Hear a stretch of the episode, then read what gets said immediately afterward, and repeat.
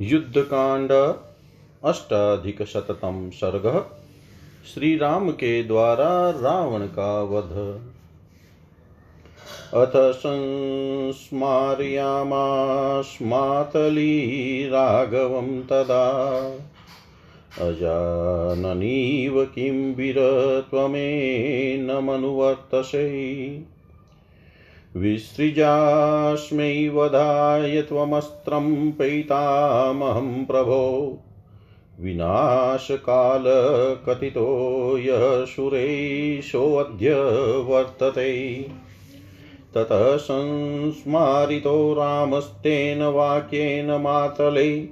जग्राह सशरं दीप्तं निःश्वसन्तमिवोरगम् यं तस्मै प्रथमं प्रादादगस्त्यो भगवान् ऋषिः ब्रह्मदत्तं महद्बाणममोघं युधि वीर्यवान् ब्रह्मणा निर्मितं पूर्वमिन्द्रार्थममितोजसा दत्तं सुरपतेः पूर्वं त्रिलोकजयकाङ्क्षिण यस्य वाजेषु पवन फले पावकभास्करो शरीरमाकाशमयं गौरवै मेरुमन्दरौ। जाज्वल्यमानं वपुषः, सुपुङ्खं हेमभूषितं, तेजसा सर्वभूतानां कृतं भास्कर्वर्चसं। सधूममिव कालाग्निं दीप्तमाशिविशोपमम् नरनागाश्ववृन्दानां भेदनं क्षिप्रकारिणं, द्वाराणां परिघाणां च गिरीणां चापि भेदनं, नानारुधिरदिग्धाङ्गं मेधोदिग्धं सुदारुणम् वज्रसारं महानादं नानाशमितिदारुणं सर्ववित्रासनं भीमं श्वसन्तमिव पन्नगम्। कङ्कृतभक्कानां च गोमायुगणरक्षसां नित्यभक्षप्रदं युद्धेयमरूपं भयावहम्। नन्दनं वानरेन्द्राणां रक्षसामवसादनं वाजितं विविधैवाजैश्चारुचित्रैः तमुत्तमेषु लोकानामिक्ष्वाकुभयनाशनम्। द्विशतां कीर्तिहरणं प्रहर्षकर्मात्मनः। अभिमन्त्रय ततो रामस्तं महेशुं महाबलवेदप्रोक्तेन विधिना सन्दद्धै कार्मुकै बलि। तस्मिन् सन्दीयमाने तु राघवेण शरोत्तमै सर्वभूतानि सन्त्रेषु चचाल शवसुन्दरा। स रावणाय सङ्क्रुधो भृशमायम्य कार्मुकम् चिक्षेपपरमायतः शरं मर्मविदारणं स वज्र इव दुर्धर्षो वज्रिबाहु विसर्जितः कृतान्त इव चावार्यो न्यपतद्रावणो रसि। स विसृष्टो महावेगशरीरान्तकरपरः बिभेदहृदयं तस्य रावणस्य दुरात्मनः रुधिरा तः सवेगेन शरीरान्तकरः शरः रावणस्य हरणप्राणान् विवेशधरणीतलम्। सशरो रावणं हत्वा रुधिराद्रकृतच्छवीकृतकर्मा निभृतवतः स तूणीं पुनराविशत्। तस्य हस्ताधस्तस्याशु कार्मुकं तत्ससायकं निपपात सह प्राणै भ्रश्यमानस्य जीविताम्। गताशु भीमवैगस्तु नेरिते इन्द्रो महाद्युति। पपातस्यन्दनादभूमौ वृत्रो वज्रहतो यथा। तं दृष्ट्वा पतितं भूमौ हतशेषा निशाचरा हतनाथा भयत्रस्ताः सर्वतः सम्प्रदुद्रुवु।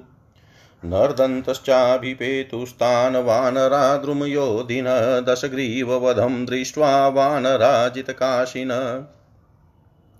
अर्दिता वानरैहृष्टैर्लङ्कामभ्यपतनभूया तथाश्रयत्वात् करुणै बाष्पप्रस्रवणै मुखे ततो विनेदुः संहृष्टा वानराजितकाशिनः। वदन्तो राघवजयं रावणस्य च तद्वधम् अथान्तरिक्षे व्यनदतः सौम्यस्त्रीदशदुन्दुभिः दिव्यगन्धवस्तत्र मारुतशुशुको ववो। निपपातान्तरिक्षा च पुष्पवृष्टिस्तदा भुवि किरन्ति राघवरथं दुरावापा मनोहरा। राघवस्तव संयुक्ता गगने च विशुश्रुवै साधु साध्विति वागक्रिया देवतानां महात्मनाम् आविवेश महान् हर्षो देवानां चारणैः सह रावणे निहतै रौद्रैः सर्वलोकभयङ्करै। ततः सकामं सुग्रीवमङ्गदं ततः सकामं सुग्रीवमङ्गदं च विभीषणं चकार राघव प्रीतो हत्वा राक्षसपुङ्गवम्। ततः प्रजग्मु प्रशमं मरुद्गणादिश प्रसेदु विमलं नभोऽभवत् मयि च कम्पेन च मारुतो ववो स्थिरप्रभश्चाप्यभवद्दिवाकर ततस्तु सुग्रीवविभीषणाङ्गदा सुहृदविशिष्टा सह लक्ष्मणस्तदा। समेत्य हृष्टा विजयेन राघवं रणे अभिरामं विधिनाभ्यपूजयन्।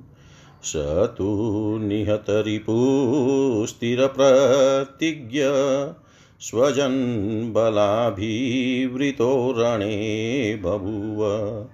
रघुकुलनृपनन्दनो महोजास्त्रदश गणैरभिसंवृतो महेन्द्र। त्रदशगणैरभिसंवृतो महेन्द्र। मातली ने श्री रघुनाथ जी को कुछ याद दिलाते हुए कहा वीरवर आप न जान की तरह क्यों इस राक्षस का अनुसरण कर रहे हैं? यह जो अस्त्र चलाता है, उसके निवारण करने वाले अस्त्र का प्रयोग मात्र करके रह जाते हैं। प्रभो, आप इसके वध के लिए ब्रह्मा जी के अस्त्र का प्रयोग कीजिए। देवताओं ने इसके विनाश का जो समय बताया है, वह अब आ पहुँचा है। मातली के इस वाक्य से श्री रामचंद्र जी को उस अस्त्र का स्मरण हो आया। फिर तो उन्होंने फुफकारते हुए सर्प के समान एक तेजस्वी बाण हाथ में लिया। यह वही बाण था जिसे पहले शक्तिशाली भगवान अगस्त्य ऋषि ने रघुनाथ जी को दिया था, वह विशाल बाण ब्रह्मा जी का दिया हुआ था और युद्ध में अमोघ था। अमित तेजस्वी ब्रह्मा जी ने पहले इंद्र के लिए उस बाण का निर्माण किया था और तीनों लोकों पर विजय पाने की इच्छा रखने वाले देवेंद्र को ही पूर्व काल में अर्पित किया था। उस बाण के वेग में वायु की धार में अग्नि और सूर्य की शरीर में आकाश की तथा भारीपन में मेरु और मंद्राचल की प्रतिष्ठा की गई थी। वह संपूर्ण भूतों के तेज से बनाया गया था। उससे सूर्य के समान ज्योति निकलती रहती थी। वह स्वर्ण से भूषित सुंदर पंख से युक्त स्वरूप से जाज्वल्यमान प्रलय काल की धूम युक्त अग्नि के समान भयंकर दीप्तिमान विषधर सर्प के समान विशेला मनुष्य हाथी और घोड़ों को विदीर्ण कर डालने वाला तथा शीघ्रता पूर्वक लक्ष्य का भेदन करने वाला था। बड़े बड़े दरवाजों, परिघों तथा पर्वतों को भी तोड़ फोड़ देने की उसमें शक्ति थी। उसका सारा शरीर नाना प्रकार के रक्त में नहाया और चर्बी से परिपुष्ट हुआ था। देखने में भी वह बड़ा भयंकर था। वज्र के समान कठोर महान शब्द से युक्त अनेकानेक युद्धों में शत्रु सेना को विदीर्ण करने वाला, सबको त्रास देने वाला तथा फुफकारते हुए सर्प के समान भयंकर था। युद्ध में वह यमराज का भयावह रूप धारण कर लेता था। समर भूमि में कौवे, गिद, बगुले, गिदड़ तथा पिशाचों को वह सदा भक्ष्य प्रदान करता था। वह शायक वानर युत्पत्तियों को आनंद देने वाला तथा राक्षसों को दुख में डालने वाला था। गरुड़ के सुंदर, विचित्र और नाना प्रकार के पंख लगाकर वह पंख युक्त बना हुआ था। वह उत्तम बाण समस्त लोकों तथा इक्ष्वाकु वंशियों के भय का नाशक था। शत्रुओं की कीर्ति का अपहरण तथा अपने हर्ष की वृद्धि कराने, करने वाला था। उस महान शायक को वेदोक्त विधि से अभिमंत्रित करके महाबली श्री राम ने अपने धनुष पर रखा। श्री रघुनाथ जी जब उस उत्तम बाण का संधान करने लगे, तब संपूर्ण प्राणी थर्रा उठे और धरती डोलने लगी। श्री राम ने अत्यंत कुपित हो बड़े यत्न के साथ धनुष को पूर्ण रूप से खींच कर उस मर्म भेदी बाण को रावण पर चला दिया। वज्रधारी इंद्र के हाथों से छूटे हुए वज्र के समान दुर्धर्ष और काल के समान अनिवार्य वह बाण रावण की छाती पर जा लगा। शरीर का अंत कर देने वाले उस महान वेगशाली श्रेष्ठ बाण ने छूटते ही दुरात्मा रावण के हृदय को विदीर्ण कर डाला। शरीर का अंत करके रावण के प्राण हर लेने वाला वह बाण उसके खून से रंग कर वेग पूर्वक धरती में समा गया। इस प्रकार रावण का वध करके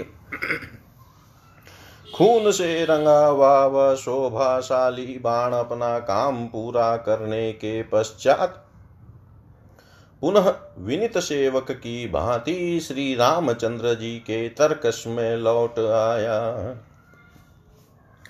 श्री राम के बाणों की चोट खाकर रावण जीवन से हाथ धो बैठा। उसके प्राण निकलने के साथ ही हाथ से सायक सहित धनुष भी छूट कर गिर पड़ा। वह भयानक वेगशाली महातेजस्वी राक्षस राज प्राणहीन हो वज्र के मारे हुए वृत्रासुर की भांति रथ से पृथ्वी पर गिर पड़ा। रावण को पृथ्वी पर पड़ा देख मरने से बचे हुए संपूर्ण निशाचर स्वामी के मारे जाने से भयभीत हो सब और भाग गए। दशमुख रावण का वध हुआ, देख विजय से सुशोभित होने वाले वानर जो वृक्षों द्वारा युद्ध करने वाले थे गर्जना करते हुए उन राक्षसों पर टूट पड़े। उन हर्षोल्लासित वानरों द्वारा पीड़ित किए जाने पर वे राक्षस भय के मारे लंका पूरी की ओर भाग गए। क्योंकि उनका आश्रय नष्ट हो गया था। उनके मुख पर करुणा युक्त आंसुओं की धारा बह रही थी। उस समय वानर विजय लक्ष्मी से सुशोभित हो अत्यंत हर्ष और उत्साह से भर गए तथा श्री रघुनाथ जी की विजय और रावण के वध की घोषणा करते हुए ज़ोर ज़ोर से गर्जना करने लगे। इसी समय आकाश में मधुर स्वर से देवताओं की दुदुम्बिया बजने लगी। वायु दिव्य सुगंध बिखेरती हुई मंद मंद गति से प्रवाहित होने लगी। अंतरिक्ष से भूतल पर श्री रघुनाथ जी के रथ के ऊपर फूलों की वर्षा होने लगी, जो दुर्लभ और मनोहर थी। आकाश में महामना देवताओं के मुख से निकली हुई श्री रामचंद्र जी की स्तुति से युक्त साधुवाद की श्रेष्ठ वाणी सुनाई देने लगी। संपूर्ण लोकों को भय देने वाले रौद्र राक्षस रावण के मारे जाने पर देवताओं और चारणों को महान हर्ष हुआ। श्री रघुनाथ जी ने राक्षस राज को मार कर सुग्रीव अंगद तथा विभीषण को सफल मनोरथ किया और स्वयं भी उन्हें बड़ी प्रसन्नता हुई। तत्पश्चात देवताओं को बड़ी शांति मिली। संपूर्ण दिशाएँ प्रसन्न हो गई। उनमें प्रकाश छा गया, आकाश निर्मल हो गया, पृथ्वी का कांपना बंद हुआ। हवा स्वाभाविक गति से चलने लगी, तथा सूर्य की प्रभा भी स्थिर हो गई। सुग्रीव विभीषण, अंगद तथा लक्ष्मण अपने सुहृदों के साथ युद्ध में श्री रामचंद्र जी की विजय से बहुत प्रसन्न हुए। इसके बाद उन सबने मिलकर नयनाभिराम, श्री राम की विधिवत पूजा की। शत्रु को मारकर अपनी प्रतिज्ञा पूर्ण करने के पश्चात स्वजनों सहित सेना से घिरे हुए महातेजस्वी रघुकुल राजकुमार श्री राम रणभूमि में देवताओं से घिरे हुए इंद्र की भांति शोभा पाने लगे। इतिहासे श्रीमद्रामायणे वाल्मीकियै आदिकाव्ये युद्धकाण्डे अष्टाधिकशततमः सर्ग सर्वं श्रीशां सदाशिवार्पणम् ॐ विष्णवे नमः। ॐ विष्णवे नमः। ॐ विष्णवे नमः।